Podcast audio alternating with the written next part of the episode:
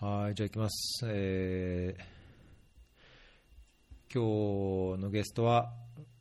ウガンダからやすこさんです。よろしくお願いします。はい、よろしくお願いします。ついこの前会ったばっかですけどね。そうですね、はい、エチオピアでお世話になりました。いえ、こちらこそ。はい、で今回は168番目のエピソードですね。はい、ウガンダとエチオピアをつないで最近の時事ネタみたいなのも含めていろいろお話しできればと思ってます。よろしくお願いします。はい、よろしくお願いします。はい、あとライブで、聞いてくださってる方も何人かすでにいらっしゃいますので、もしツイッターアカウント持ってる方いたらツイッターでハッシュタグフェアリー FM で、コメントとかツッコミとか、いやそれ違うよみたいな訂正も含めて、いただければ可能な限り拾いたいと思います。よろしくお願いします。訂正していただけるとまたちょっと気楽に発言できますね。そうですね、それぐらいがいいですよね、やっぱりね、うん、それぐらい気楽な方がはい、してください。そんな何でも、ね、完璧に知ってるわけじゃないですから。はい、はい、まあ、早速じゃあ、アイスブレイキングじゃないですけど、ついさっきつぶやいてた、本豆腐、これついつい僕も、はい、絡んじゃいましたけど、ハウスの本豆腐が販売中止になるのかと思って、はいはい、すいません、怖がらせて中止になるとは聞いてないんですけど、でもよくなんか結構なんか昔から人気なお菓子が廃盤になって嘆くみたいなのあるじゃないですか、うん、そうなる前に日頃からこういうアドボカシー活動を続けてお気に入りの食べ物がなくならないように活動するのもね、社会活動家として重要かなって思ったんですけどそうですね、確かにね、そういうアドボカシーはこう、うん、ね、こうみんなのアテンションをここに向けとかないと、ね、売り上げが下がって販売停止になるとやっぱ苦しい思いをする人がいますからね、うん、そうですよね。でもアフリカとかね、駐在してる人たちには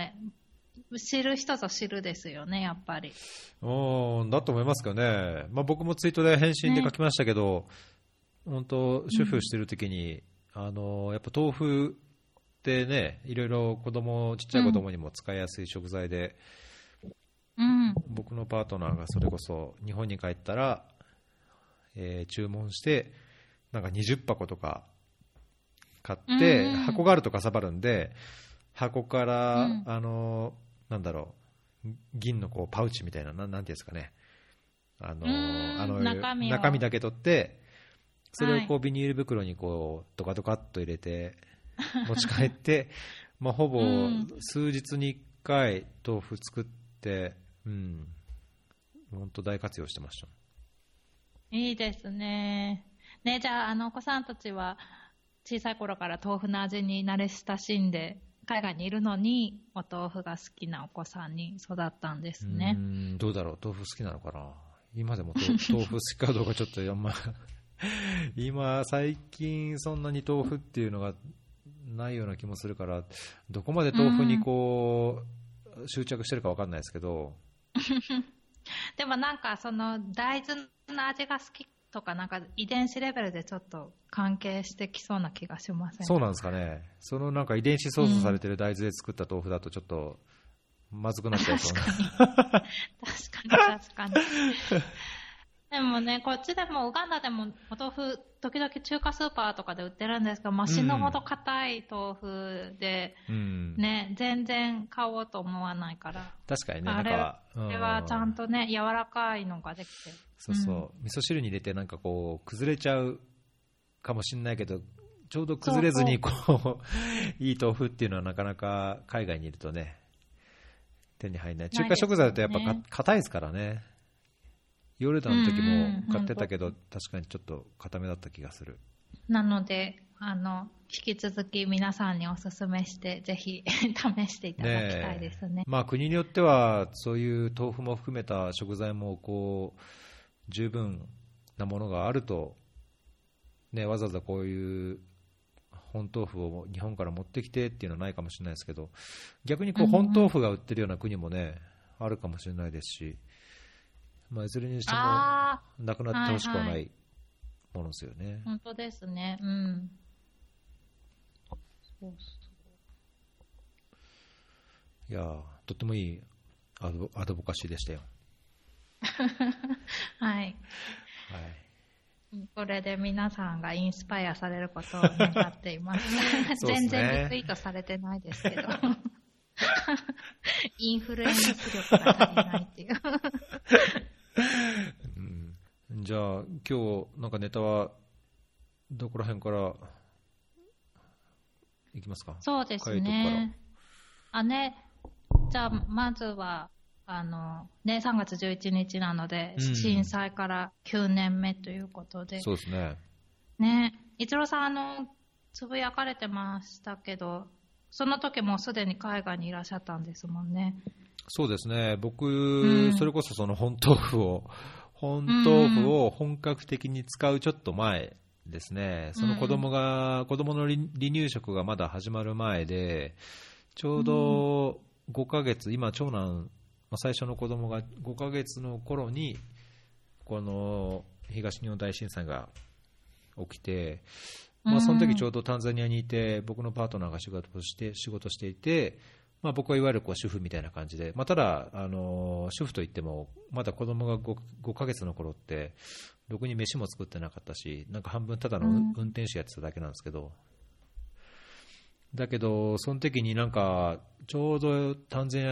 ニアの朝ですね、もう8時とかちょうど6時間だから、あれ2時40何分でしたっけ、だから8時その9時前ぐらいにパートナーから急に連絡があったのが、地震が日本ですごい地震があったみたいだよとかって言って、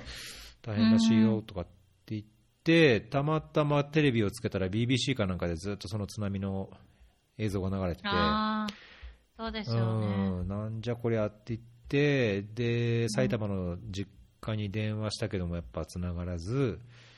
もうなんかね、情報もそんな入ってこないし、もう全然わかんないしっていうので、まあそれ、まあ3月11日自体はそういう感じで、まあそれ以降もほとんど海外だったので、なんかその震災後復興においてなんかこう何かしたとかボランティアしたとか全然ないんで、なんかこうなんだろう、なんか自分の中にその東日本大震災のこうなんだろうな、良くも悪くもこう傷跡というか思い出というか、何かそういうものがあるようなないような中途半端な感じでいるっていうのがなんか正直なところですね。そうですね。でもその逸郎さんのツイート見て、なんか私はその時東京にいたんですけど、今こういうふうに海外にいてね、日本でそういう大震災があって家族とか友達がすごい巻き込まれてみたいなことになったら、かなり精神的にきついだろうなって思って、ね、心配で連絡もあんまりつかずみたいなの、本当に嫌だなって思いました、なんかしようにもできないこうもどかしさがあったりとか、状況を知りたくてもこう、ね、知れないなんか歯がゆさがあったり、まあ、なんかこう日本人でありながらもなんかちょっといまいち当事者になりきれないというか、まあ、当事者のに、ね、なれない幸せじゃないけど、こうなんかあれもなんか正直あると思うんですよ。海外にいたからなんか助かったとかね、そういう、そうですね、現実問題としてはなんかなくはないとは思うんですけど、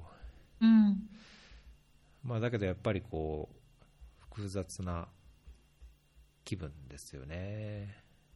確かに。これ東京で働いてらっしゃったんですか、この時は。あ、そうですね、そう東京で働いてて、赤坂の超高層ビルにいたんですけど、34階で働いててだからもうとんでもなくビルが揺れて、もうなんか大きな船に乗ってるみたいな感じで、もうグワングワン揺れて、引き出しとか全部飛び出てきて、すごいそれは怖かったし、エレベーターとかもちろん止まっちゃうので、階段で下まで降りなきゃいけなかったりとか、うんでもちろんその震源地に近いところにいる方のような被害を受けたわけではないものの、すごい怖い気持ちをしたのは覚えています。うんいやなんかこうね、3月11日でいろんなこの日にイベントというかね、こう鎮魂祭じゃないけど、うん、あるものの、なんか今年はやっぱりそのコロナ、ね、COVID-19 のあれがあったりして、うん、人が集まれないとか出かけられないとかっていうのもあって、うんまあ、余計になんかちょっとなんか辛い感じがしますね。そうですよね。9年目にあたって、うん、ね、うん、本当にね、まだ被害のから完全にリカバリーされてない部分も、ね、多いようなので、うん、引き続き大変ですけど、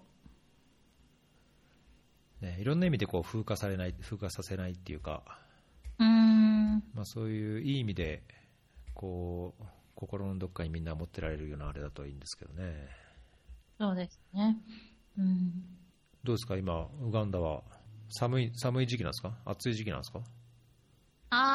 暑い時期なはずなんですけど、なんかまだ雨がすごいたくさん降ってて、本当はねドライシーズンのはずなんですけど、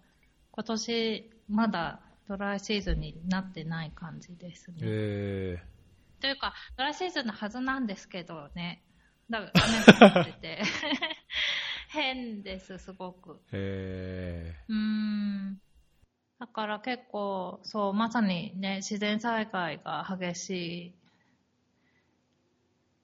のが今年、多分エチオピアもそうだと思うんですけど、うん、結構ウガンダはなんか土砂崩れとか洪水とかもあって。そうですか。う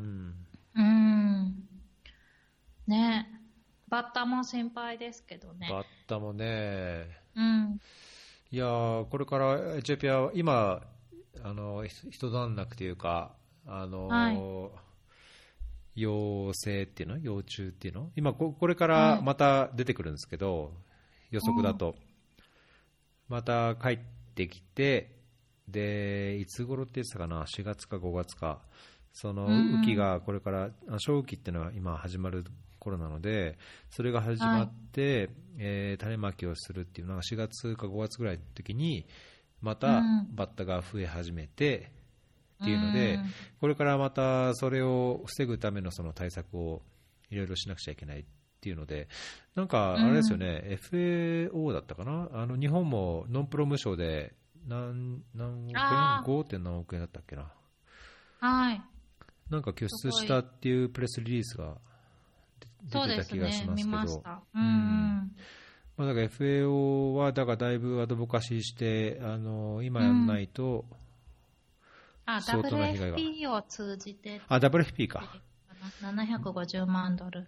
緊急無償資金協力 7.5 億円、 7.5、うん、今だと今100円ぐらいでしたっけ、うん、7.5 億円ぐらいですか、うん、ですね、うん、まあだからそのなんかコンティンジェンシープランをどうするかみたいな話がしょっちゅうありますね、このバッタは。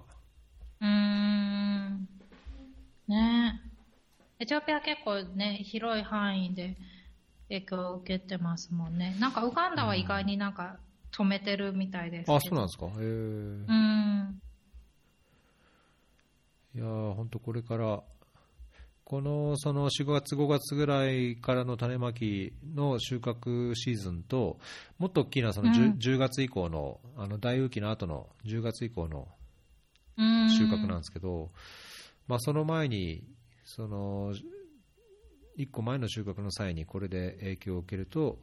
かなりそのフードセキュリティがやばいっていう話で、もう去年12月ぐらいからずっとこの話ですね。ねえ結構そうやって前々から見えてるものなのに、やっぱりなんか大発生は防げないっていうのがね、難しいところですよね。そうですね、まあ、だけどなんかそれこそ WFP、WFP だったかな、ちょっと待ってください。ローカストウォッチ、デザートローカストウォッチっていうのが あれやっぱこれ FAO だな。そうですよね、なんか基本 FAO がそういうのやってますよね。そうそう、 FAO がそのローカストウォッチっていって、その砂漠飛びバッタのモニタリングのサイトがあって、でそこでこうモニタリング、なんか地図があったり、あの今の進捗状況とか、どこで陽性があってどこで繁殖しててみたいなサイトがあるんですけど、そうこれで確か9月か10月ぐらいに一番最初のアラートがあって、今ここでインベストしていくっていうか、その対策を取っておけば、その後被害を最小に、未然に防ぐとともに、その対応としても経費はそんなにかからないと。だけどこの時期を逃して、またこう幼生からこう成虫になって産卵時期に入って、でどんどんまた飛んで移動してとかなると、さらに巨額のお金を投じてやんなきゃいけないっていうアラートはなんか9月か10月ぐらいにやってたんですよね、確か。で年末年始ぐらいになって FAO の人が言ってたのは、そうって言ったけども今もう何倍ですと、必要な金は何倍ですと、でかつこれをやるためにはそれも人員も投入しなくちゃいけないし、政府のキャパシティだとそのロジスティカルな能力も少ないので、ああだこうだって言ってほしましょうっていうのをやってたんで、もう今ここで本当お金をつぎ込んで、でも止めないと今度その食料支援に対してまたさらにお金が必要になってっていうのが現状なんですかね。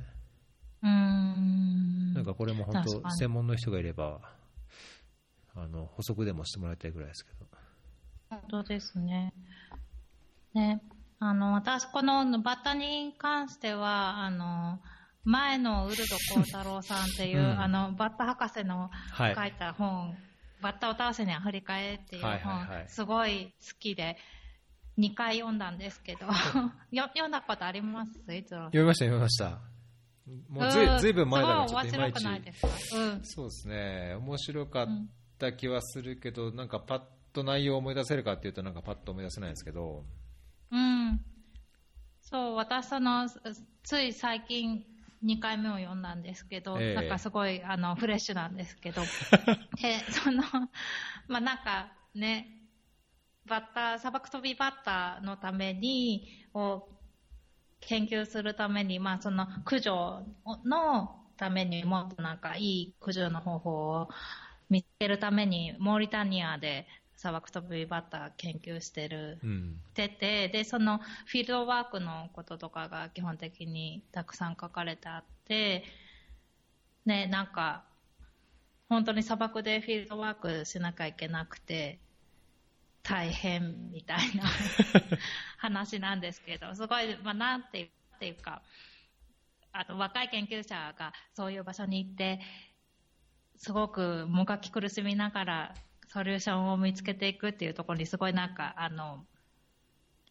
勇気をもらうみたいな本なんですけど、でもとはいえもちろん専門的なことを博士でやられてる方なので、すごい現場では本当にバッタを止めるようなものをすごい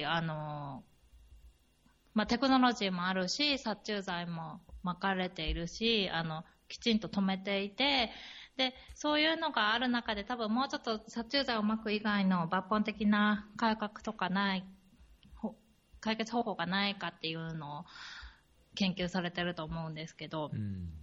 そういうのを見てて、多分現場ではこういうふうに止めようとすごいいろんな人たちが頑張ってるんだろうなっていうのが想像できつつ、同時になんかつい最近出されてたその前野さんがコメントしてるニュースでは、なんかやっぱりこういうバッタの甚大な被害っていうのはこの地域で定期的に起こっているものの、でも毎年起こっているものではないので、やっぱそれだとなんか予算の取り方がやっぱ難しいそうなんですよね、毎年この時期に絶対起こるってわけじゃないから、毎年の予算に組み込めないから、だからそうなるとやっぱ、しばらく起こってなかったら、なんか殺虫剤の、備蓄の予算とかも、ちょっと下がっちゃったりして、それだと実際起こった時に十分な対応ができないっていうようなことも書かれていて、あ、なるほどっていう感じでした。いや、僕今ちらっと見たら、読んだのも2年半前だったんで、ほとんど覚えてないですけど、だけどなんかその何もないような砂漠のどっかにこうその生態調査に行ってとか、なんか過酷なモーリタリアの何もないところで過酷な調査をしつつ、だけど真剣にバッタとこう向き合ってるみたいな、なんかそんな印象がある本でしたけどね、確か。いや、本当そうですよね。うん。それとモーリタリアンの食べ物が美味しそうっていうのも確かにすごい、はい、すごい魅力的な本ですけど、うん、ここら辺来ないですかね、まあ、アフリカの角だけじゃなくて中東とか、うんまあ、南アジアの方にもね、まあ、中国の方までこの砂漠飛びバッタ今回だいぶ脅威に なりかけてるみたいですけど、こっちの方にも来てくれると嬉しいですけどね。うん、ね、本当ですね。うん。あとは、まあ、バッタだけじゃなくて、つい最近、エチオピアに出張行ったら、やっぱ選挙のことがみんな心配みたいですよね。はいはいはいはい、どうなってるんですかね。どうなってるんですかね。いや、なんか最近、政治状況についてのこうブリーフィング僕も受けてないから、どういうようなアセスメントされてるか分かんないですけど、ただ、まあ、5月に予定されてた選挙が今8月末にやるっていうふうに変更されて、はい、で、まあ、したくないっていうようなグループもなくはないみたいなんですけども、しないことにはやっぱり憲法上も問題があるし、まあ、しないことでこう、反感がこう爆発するグループもなくはないので、うんまあ、だから選挙はされるっていう方向で今いろんなその予測される緊急事態みたいなもの、まあ、選挙の結果暴徒化するグループがあったり、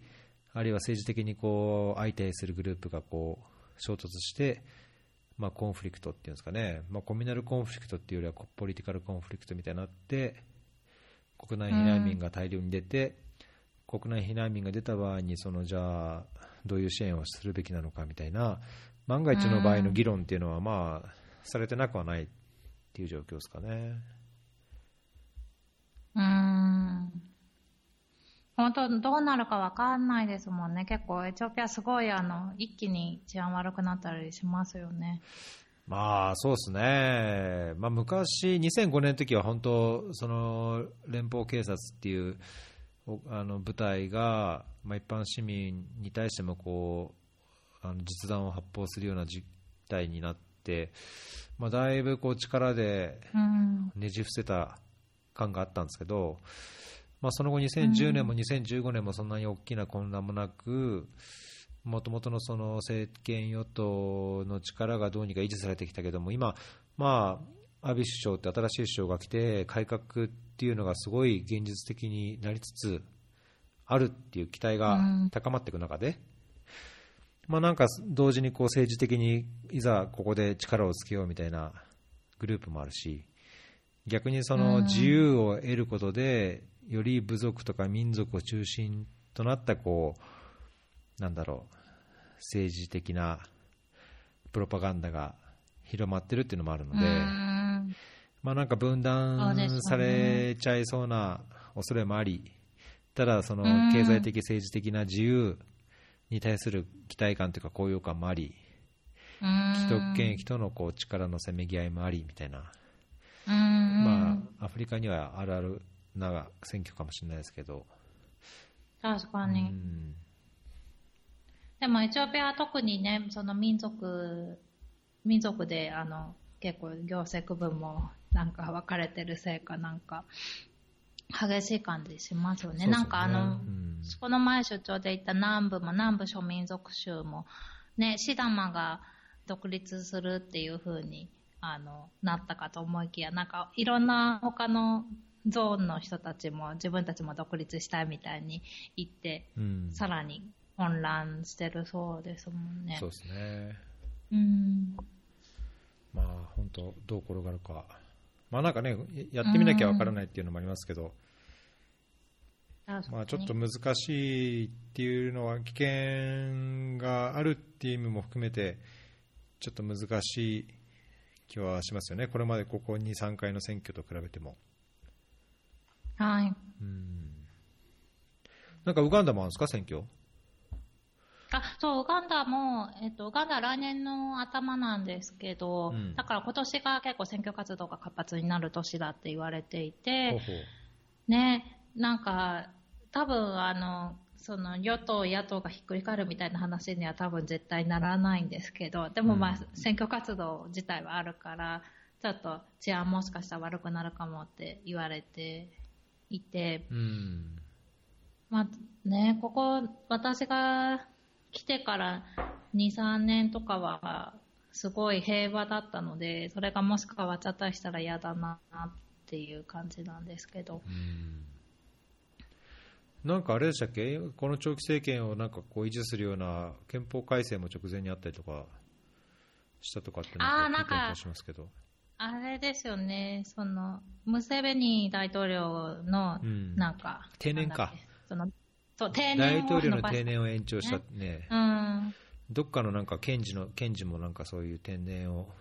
国家公務員法に読み替えて、うん、検事は特例としてたものも、うん、いや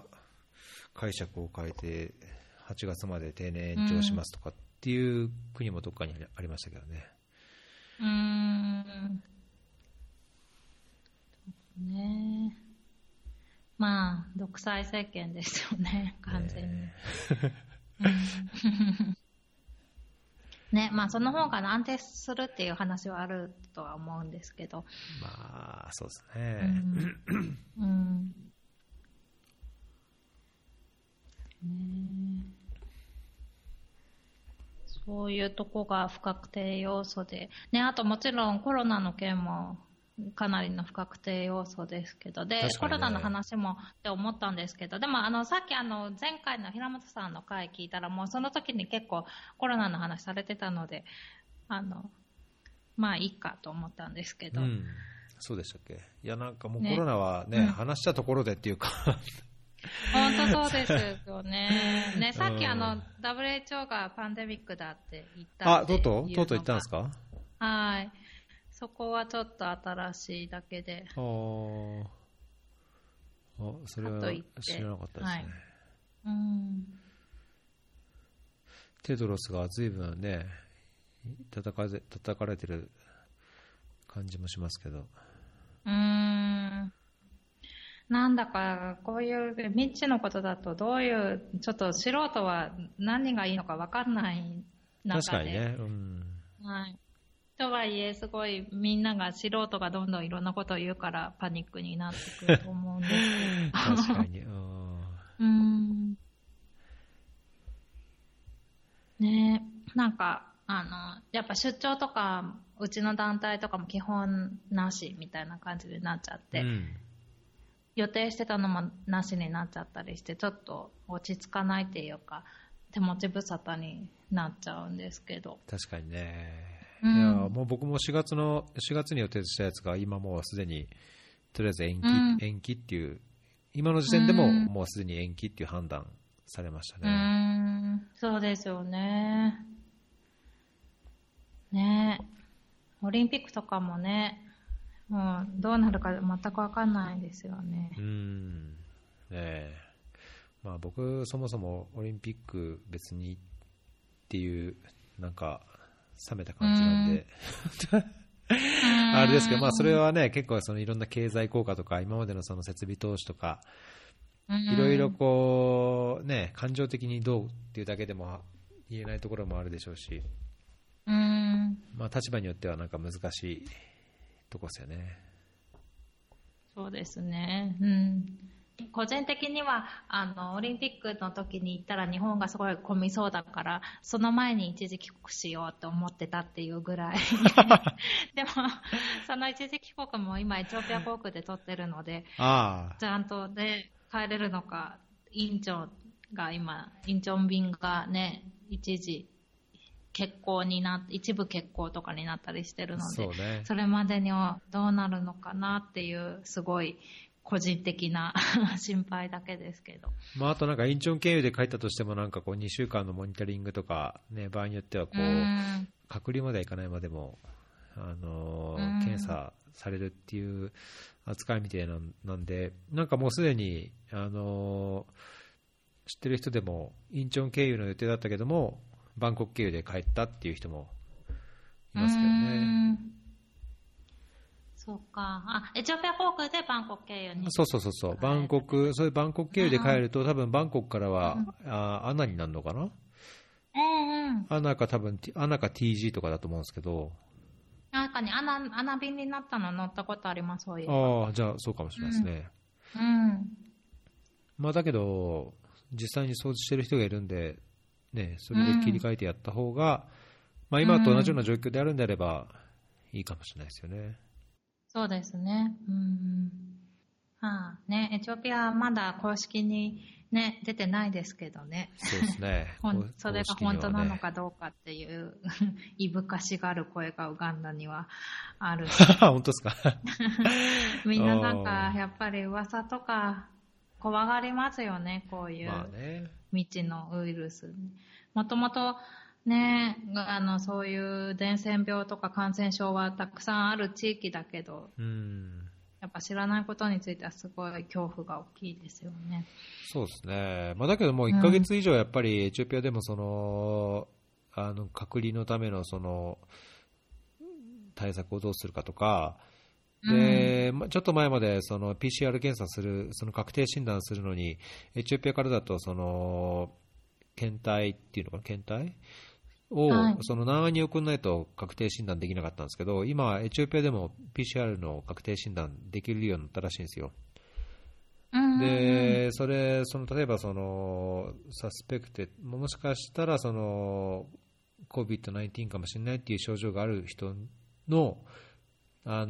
特定と隔離の手順みたいのを、仮に村落、地方の田舎であってもどうするかとか、そういういろんなロジスティカルな、なんだろう、こう SOP みたいな、こうマニュアルみたいなものがだいぶもう整備されてはいるらしいので、まあね、もうなんか WHO の人もこれは if じゃなくてwhen の問題だから、もしなんかそういう確定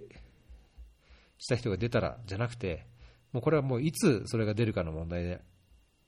しかないから、そのためにこう対策と準備をしっかりするべきだと。で、あとはもう個人がやっぱりちゃんとそういう、接触をしないとか、いうのを徹底しようっていうので、もう今週ね、みんなやっぱ握手しないですよ、エチオピアでも。なんか職場で、それは大きな変化ですね。会議終わって、久しぶりとかって言って握手しようと、ダメだねみたいな感じで、みんななんかこう、ね、お辞儀とか、いやなんか今こそ日本的に やるといいねみたいな感じで、今日もみんななんか慣れないお辞儀してました。いいですね。いや本当にね、それがいいですね絶対。ね、エボラの時もまあ一時期そうなりましたけどね。そうですか。でもすぐ戻ったから。とはいえ常にね、なんか握手文化が良くないっていうわけじゃないけど、感染症的にはねあれですよね。そうですね。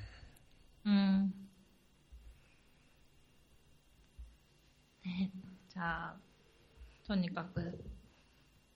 パニックにならないように冷静に対処するということで、そうですね、しょうがないですからね、こればっかはね、最大限努力するだけかなっていう気はしちゃうんですけど。そうですね。あとは他の時事ネタとかどうですか？フロアボールっていうのは。そうそう、いや僕昨日ちょっとツイートしたんですけど、1月中下旬ぐらいかなから、はい、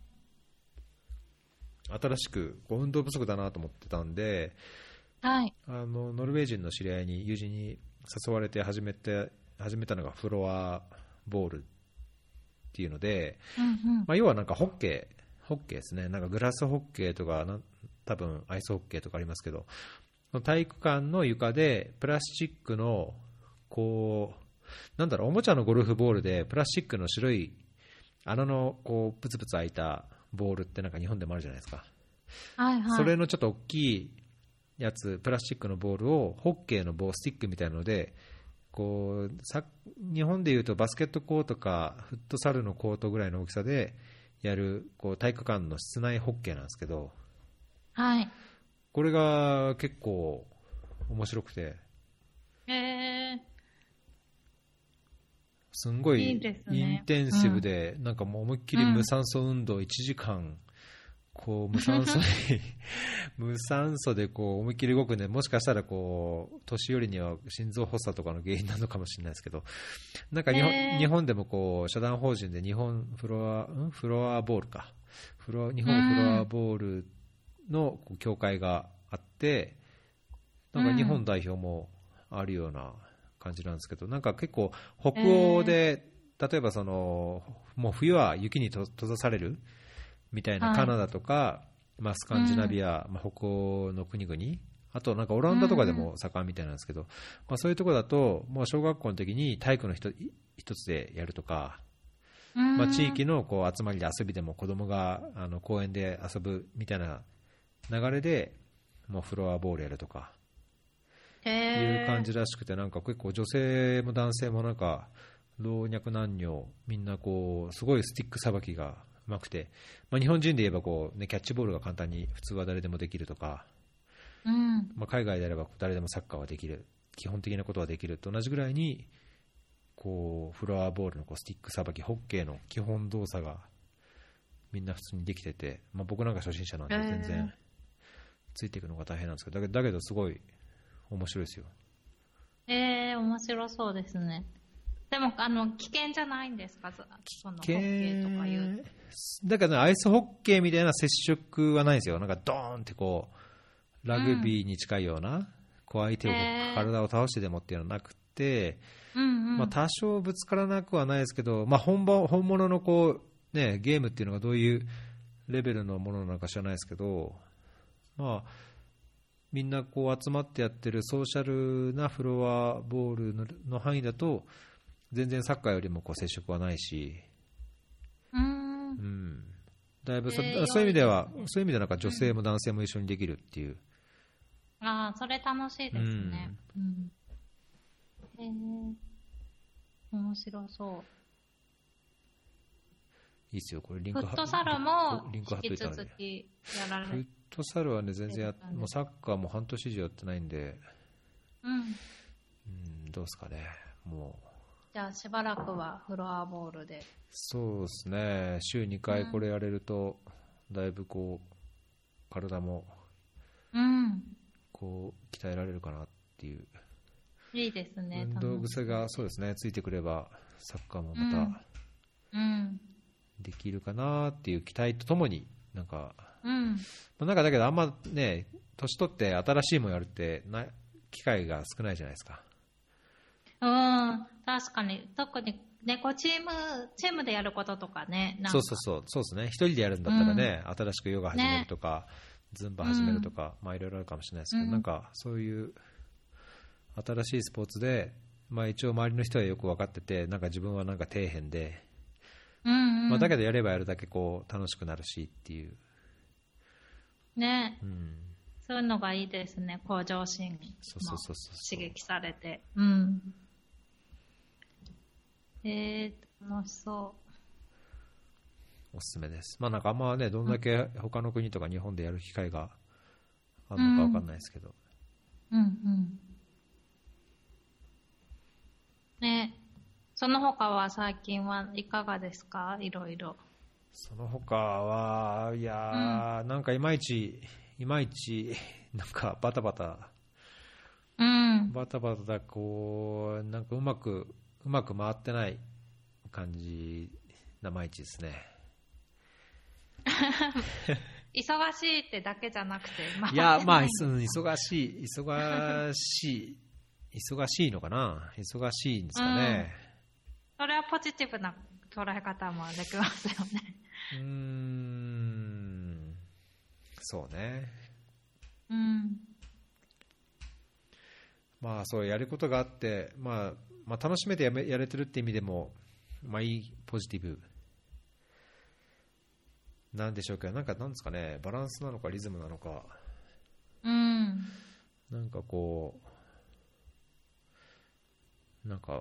波に乗れてないっていう感じですかね。ああ、うまくこうパドリングもしてるし、うん、こううまくやってるけども、こういい波に乗れてないみたいな。ああ、波に乗るまで前の段階って感じですか。波に乗る前もそうだけど、乗っててもこう、うん、うまく乗り切れてないというか、なんなのかな。でも前にお話しした時、2年目だから1年目にやったことを前提として1年目よりうまくできるようになるのは2年ぐらいいることのいいところだみたいな風におっしゃってましたけど、もうそれ以上に忙しいっていう感じですか？いや、そうね、そこはすごい両方の意味であると思うんですけど、うん、まあだいぶ勝手も分かってきたから、さらに一歩進めたくて、うんうん、こうやれることが分かったり、やりたいことも分かったから一歩進めたいんだけども、思うようにその一歩が、一歩というか先に進めないっていう、うん、こううまく波に乗れなさ感みたいなのもあるし、うん、一方でやっぱ分かってるからこそ、どうにかこう取り繕うっていうのはちょっと違うかもしれないけど、うまくこうこなせるっていうのも一方でもあるし、だけど自分の望むのは多分もっとその先に、いや、こうやっぱこうあるべきだから、こういう方にちゃんと行きたい、ただそこまでちゃんとうまくいけてないっていう、こう自分の中での違和感っていうか、モヤモヤ感みたいなのがあるっていう感じですかね。主に仕事を軸に、仕事がやっぱり乗れてない感があるから、私生活のこう自分のやりたいこととかも、本も読みたいけども、こういううまく時間配分とかできず、気分とかこう持ってけずに読めなかったりとか、ポッドキャストもちゃんとブッキングしようと思いつつ、全然ブッキングが進まなかったりとか、そういうの一つ一つ力がいることですもんね。そうですね。機動力というか、やらなくてもいいし、特にポッドキャストは誰にも怒られない。そういうのありますよね。だから本だって別にね、読みたいけども、もういいやと思ったら読まなくなっちゃうし、だけど自分はそうありたくないっていうのがやっぱりね、どっかで、いや、こうしたい、もっとこういうとこはチャレンジしたいとかって思う気持ちがどっかにあると、そこで自分の中でこうちぐはぐしてきて、やったとしてもこうやりきれた感が少ないとかっていうのがあるのかもしれないですね。確かに。だけど総じて楽しくのんびりはやってはいるんですけど。どうですか、やすこさんは。そうですね。でもそこに分かるというか、ちょっと停滞してるような感じが私はしていて、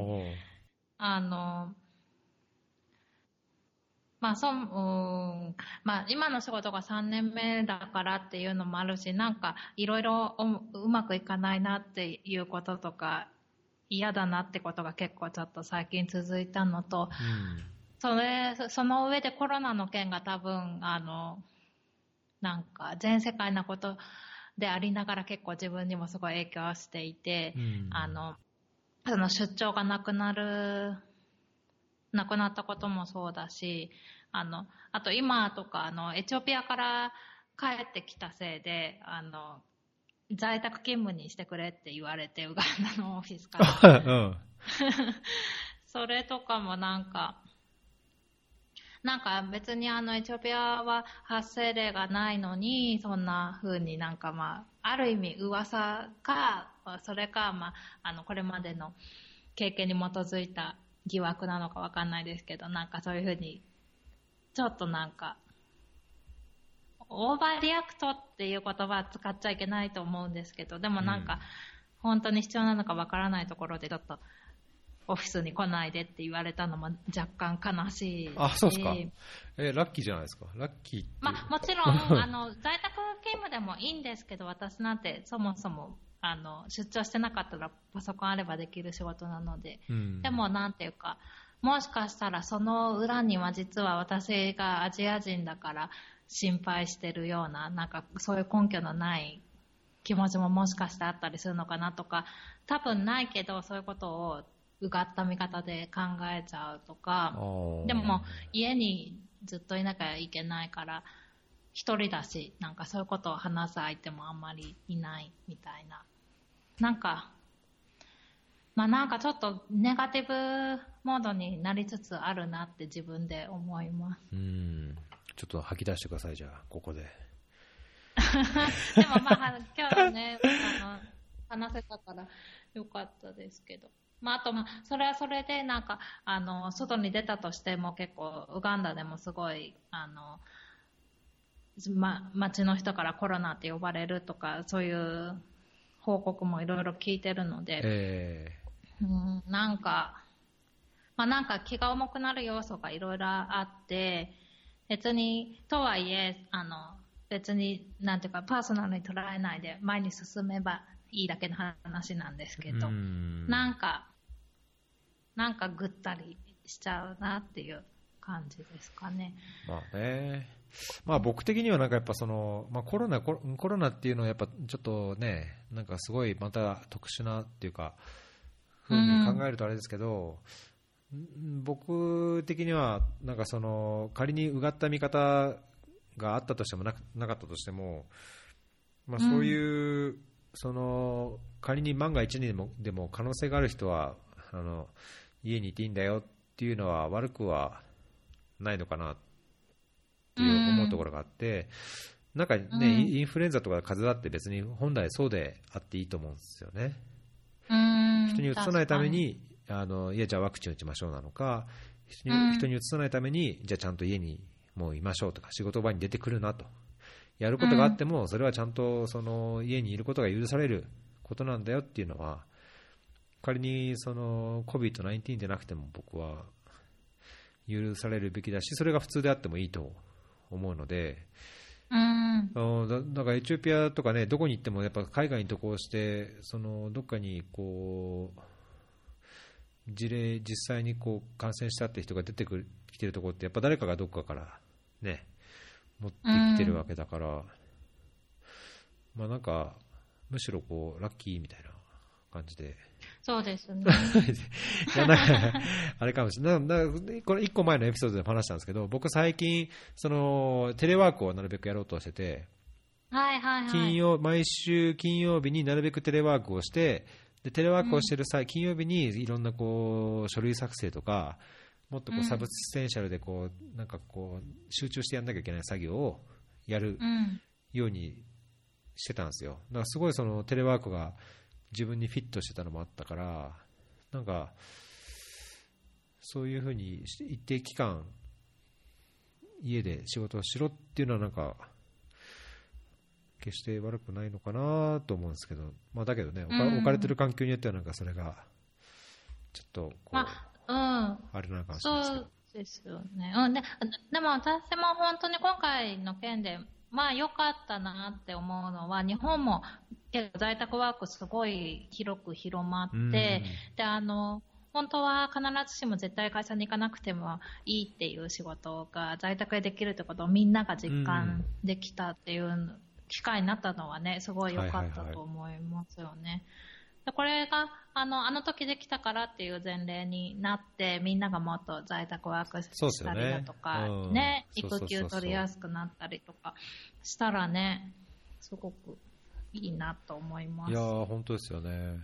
うんまあ、だから在宅ができるからって言って今度在宅ができるがゆえにこう負担が増えたりとか負荷が増えたりっていうのは、ね、なくはないと思うので、まあ、そこのバランスをどう取るかっていうのはねやっぱり大切なところだと思うんですけど、うん、そうですよね、うん、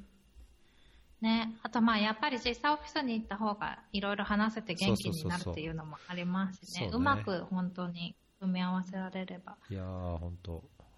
まあ、結果的に ねどういう形であれいい方向にやっぱ進むといいですけどね、うん、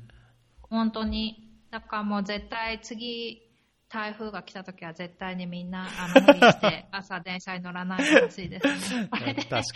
同じこと起きたらがっくりしちゃいますよね。行列作っていくとか、うん、前の日にホテルに泊まっても出勤しろみたいなのが本当にアホかみたいな。このニュースも昔はこんなだったねみたいな、うんね、そういう過去の話になるといいですね。本当に思います。じゃあこの夏が試される感じがしますね。そうですね、うん、あとあれですね最近のネタ本当この収録始める前に見つけたツイートですけどハッシュタグで新大学生に勧めたい10冊っていうハッシュタグを見つけて、はい、安子さんがつぶやいたのも見ましたけど、はいね、私も他の人に啓発されてつぶやいたんですけどこれバングラの方のやつリツイートしましたよね。あそうです、うん、面白いと思ってうん、この10冊にはなんかそのやっぱりこう若い新大学生、まあ、若い人に、はい、若いからこそ読んだらいいんじゃないかっていうようなイメージでやっぱ選んだんですか。そうですまさに本当にもう結構熱い本ばっかりなんですけど、ね、冒険家の上村直美さんの本とかも、うん、もう青春真っ只中なので、ね、その次のブルーセーターもこれアキュメのファウンダーの方の本であ、はいはいはい、うんなんかねあとその服部さんのルワンダ中央銀行総裁の話とかも、まあ、なんか全部あと夏目漱石の坊ちゃんもですけど、うん、なんか全部なんかアウェーな場所で若者が頑張るみたいな本ですごい大学生にぴったりだなと思ったけどあとまあなんか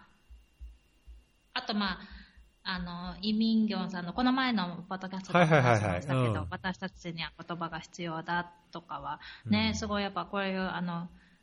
フェミニストのとかジェンダーの話を語るにおいてまあ前提として持っててもらったら絶対いいような本大学生の時も私も読みたかったなって本とか伊藤詩織さんのブラックボックスとかはまあこういうことあるってことを若いうちから知っておくことは重要だし、うん、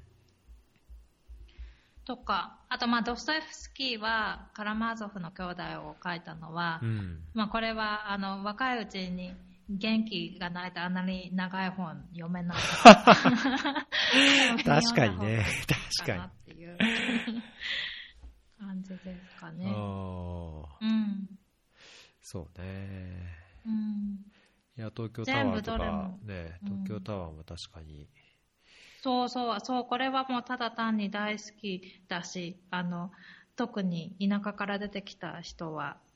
ね、家族を大切にしましょうって本いやなんかこれ、うん、タグを見てるといろいろ面白いですよねなんかそうでしょうねうんかなりね、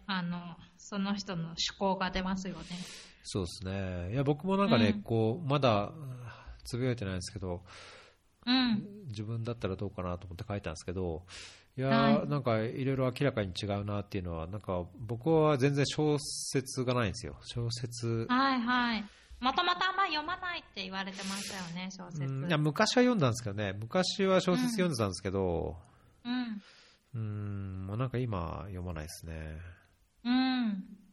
どういう本リストされました？ね、まあ、もしかしたらツイートするときに変わってるかもしれないけど、はい、まあ、最初一番やっぱ若い大学生になったときに読んだらいいなと思って思い浮かんだのはファクトフルネスですね。ああ、私もそれちょっと考えました。でやっぱ大学生、まあ、これからの大学生だったらやっぱ英語で読む方が、まあ、日本語の本読んだことないですけど、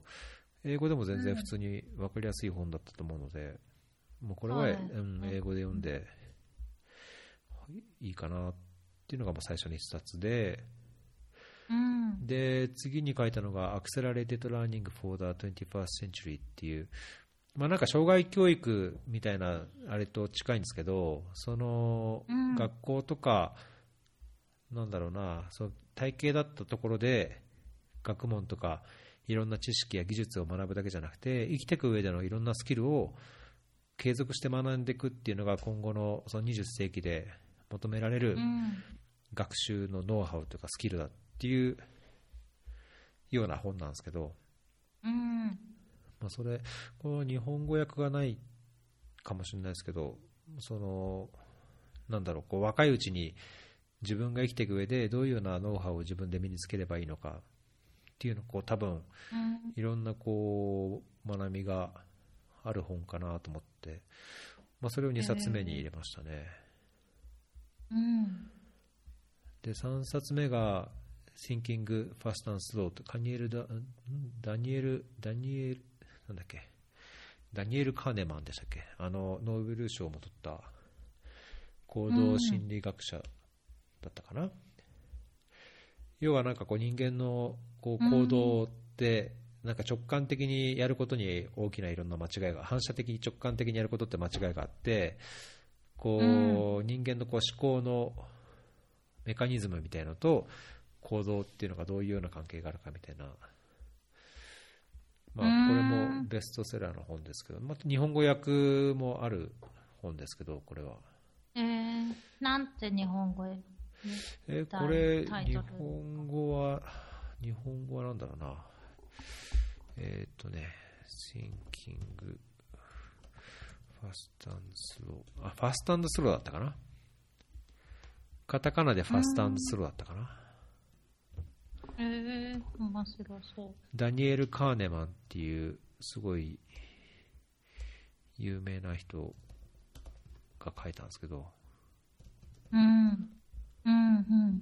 あ、ファスト&スローですね。ファスト&スロー、上下巻で多分文庫本もあるやつなんですけど、はいはい、まあ、これは多分日本語でも多分読めると思うんですけど、これもだいぶこう、目から鱗が落ちるというか、自分のこう言動をこう少し見直すことができる、そのきっかけになるような本かなっていう本ですね。はい。面白そう。あとはいくつか過去に最近でもつぶやいてましたけど、失敗の本質とか、こんな夜更けにバナナかよとか。ああ、映画にもなったやつ、ね。そうですね。あとやっぱりなんかチーズはどこへ消えたとか、僕はなんかこう。生きていく上でこう昔読みました。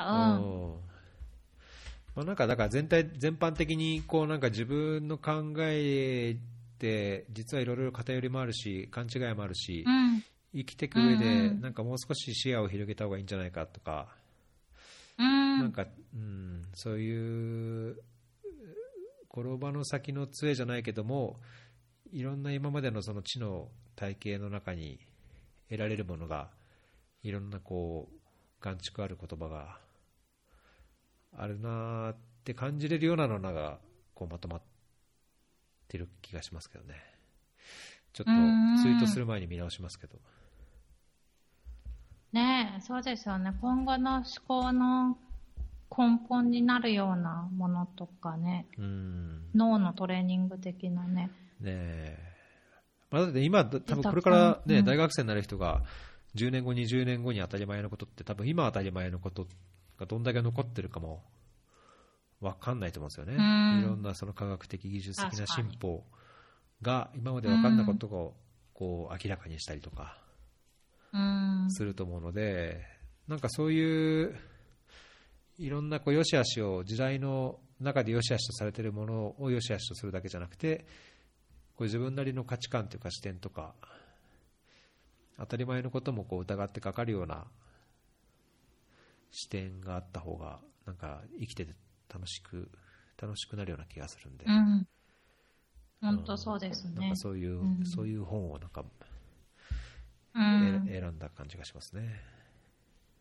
確かに。実際は逸郎さん大学生だった時はどういう本を読んでたかとか。いや、だけどカラマーゾフとか、うん、罪と罰とか、うん、よく読んでましたよ。村上春樹もよく読んでたし、うん、まああとこれじゃあ小説も、うん、これにも確か出てましたけど、カミュとかもよく読んでたし、うん、シーシュポスの神話とかなんかいうやつ、まあ、夏目漱石は多分高校ぐらいの時よくむさぼり読んでましたけど、そうですよね。そういう青春な話がそう、まあ、あとなんか面白い楽しい小説とかね、ミステリーものみたいなのも読んでた時期もありましたね。今パートナーから上橋直子はないのかって言われて、確かに上橋直子は読むべき本かもしれないですね。上橋直子って知らないです。どういう。上橋直子はすごいですよ。日本の JK ローリングスですよ。そうなんですか。うん、もうまあなんか児童書みたいなこう冒険、ロード・オブ・ザ・リングスとか、ああいうこうちょっとファンタジーなストーリーなんですけど、読んだことない。今なんか横で補足入りましたけど、もともと文化人類学者でアボリジニの確か研究をしてたんですよね。だからそういうなんかいろんなこう文化とか社会的な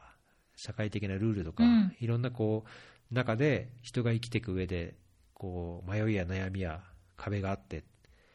だけど、伝統を破ってでもこう何かしなきゃとか真実を求めるとか、まあ、なんかすごい単なるこうファンタジーだけじゃなくこう哲学的な側面もある、上橋直子はすごいおすすめですね。特におすすめな本ありますか？上橋直子で、上橋直子は全部ですけど全部ですけど、特におすすめはそうだな、パッと思い浮かぶのは獣の奏者シリーズと、あと古敵の彼方から始まった、あれは何シリーズって言うんだっけな。古敵彼方じゃないわ、なんだっけ、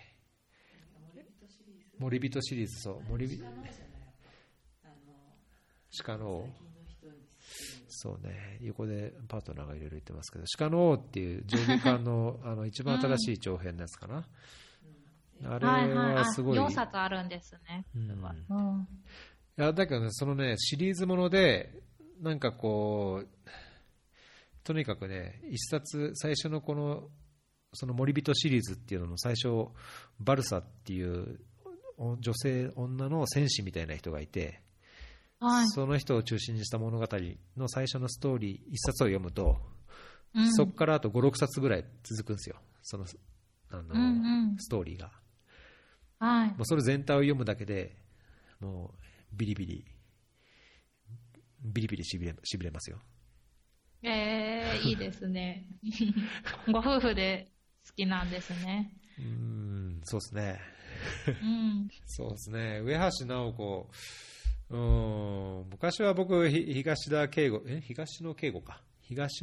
とか村上春樹とか、まあ、なんかそういうポピュラーなのもやっぱり楽しくて読んでましたけど、ちょっと 上橋直子はだいぶ格が違う気がしますね。そうか、今まで知らずに過ごしてきちゃいました。まあ、ですか、それ人生の多分半分ぐらいのこう、うん、喜びをもう逃してる感じですよ。それぐらい。いやだけどね、本当深いんですよ。なんかインタビューとか対談とかたまに記事があるんですけど、うん、上橋直子のこうやっぱ考えてる奥深さはね、まあそれが小説の端々に現れてると思うんですけど、うん、おすすめですよ。はい、読んでみます。まあ、なんかこう楽しい本があるっていうのは嬉しい。読みたい本があるっていうのはなんかそれだけでいいですよね。本当ですね。うん。いや本当にいろいろおすすめしたりしてもらうのも楽しいですよね。そうそうそう。ね、なんかやっぱ、うん、それでこう開けるね、やっぱなんかツイッターでフォローしてる人の傾向と同じようになんか自分の読む本もやっぱ傾向があって、うん、なんか知らず知らずのうちにこう近づけない本っていうかね、知り合えない本がある中でなんか人から聞いたのをきっかけにこう新たに出会うっていうのはなんかまたそれはそれでとっても刺激的だし、世界も広がっていい感じしますよね。いや本当ですね。知ってる人がおすすめしてくれたっていうのを読むだけでね、ぐっと楽しいですね。うん、うん、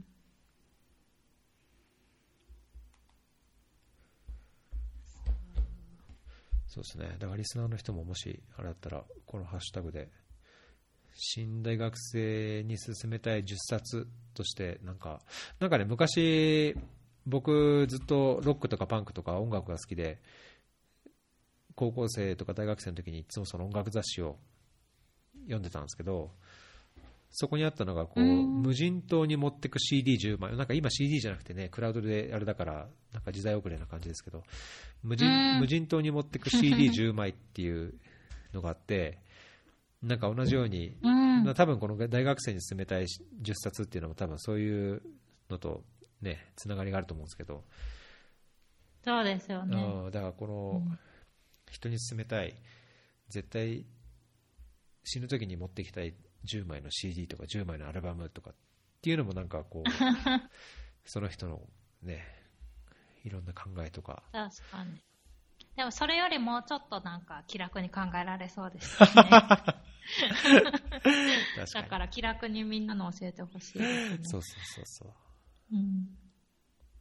あとまあ大好きな本10冊とかだとまた別のチョイスになるので、そうね、確かに、ね、新大学生に勧めたいものとしてこれは結構なんかやってみようって、うん、という感じでどうでしょうか。そんなとこですかね。はい。いや良かったです。なんか慣れた感じで気楽に話せました。ね、そうですね。なんかちょっといまいちなんかこれっていうトピックがなかなか今回は思いつかなかったんですけど。あ、そうですか。うん。でもいろいろバラバラと話せたらよかったです。うん。じゃあまた 2,3 ヶ月後とかに。はい、ぜひぜひまたネタがたまったら、まあね、また移動の制限がまだまだこれから続くとなると、まあ、今こそこうスカイプでお話をしましょうという理由にもなるんで、うん、確かにそうですね、うん、ね、今日は特に在宅ワークの後の夜たくさん話せてよかったです。ああ、そっかそっか。じゃあもう今週、うん、来週いっぱいぐらいまで在宅なんですか？そうなんです。おお、じゃあなんかネタさえあればまたつなげますよ。そんなにネタないです。今回も苦労したので、ね。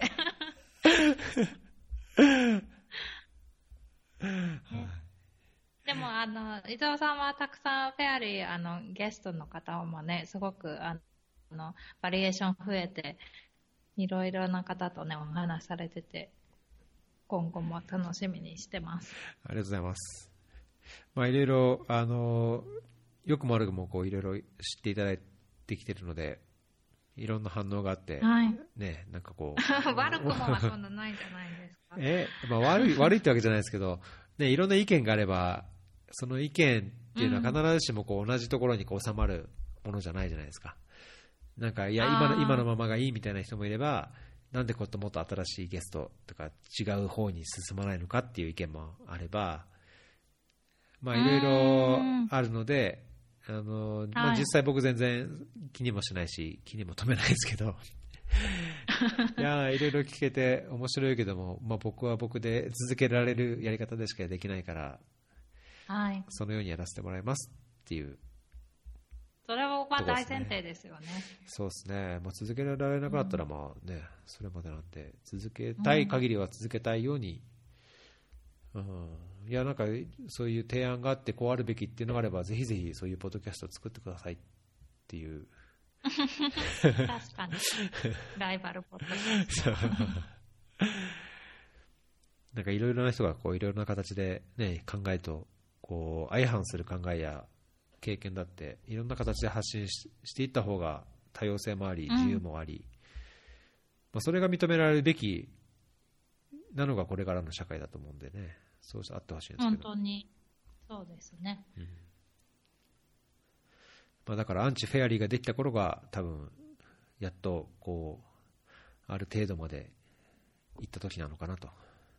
確かにいうぐらいの気持ちで。それは何事にも言えそうですね確かにアンチが出てきた時にそうね、やっと認識されて、うん、うん、はい。じゃあぜひそういうアンチにも臆せずまたお願いします私は気が小さいのでアンチには戦えないですけどまあ、じゃあそういう時は諦めが肝心ということで、確かに削除していただくという時は気が小さいはい。じゃあ今日はそんなところで、はい、はい、ありがとうございました。ありがとうございます。週の真ん中にちょうどテレワークでよかったです。はいはい。じゃあ今回168番目のエピソードですね。ウガンダの安子さんとつないで、いろいろ震災の話、本の話、いろんな自然災害や選挙、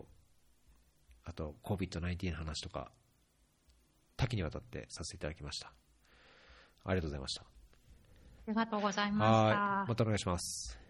はい、またお願いします。ではライブで聞いてくださった方もありがとうございました。ありがとうございました。はい。ではじゃあこれでライブ配信止めます。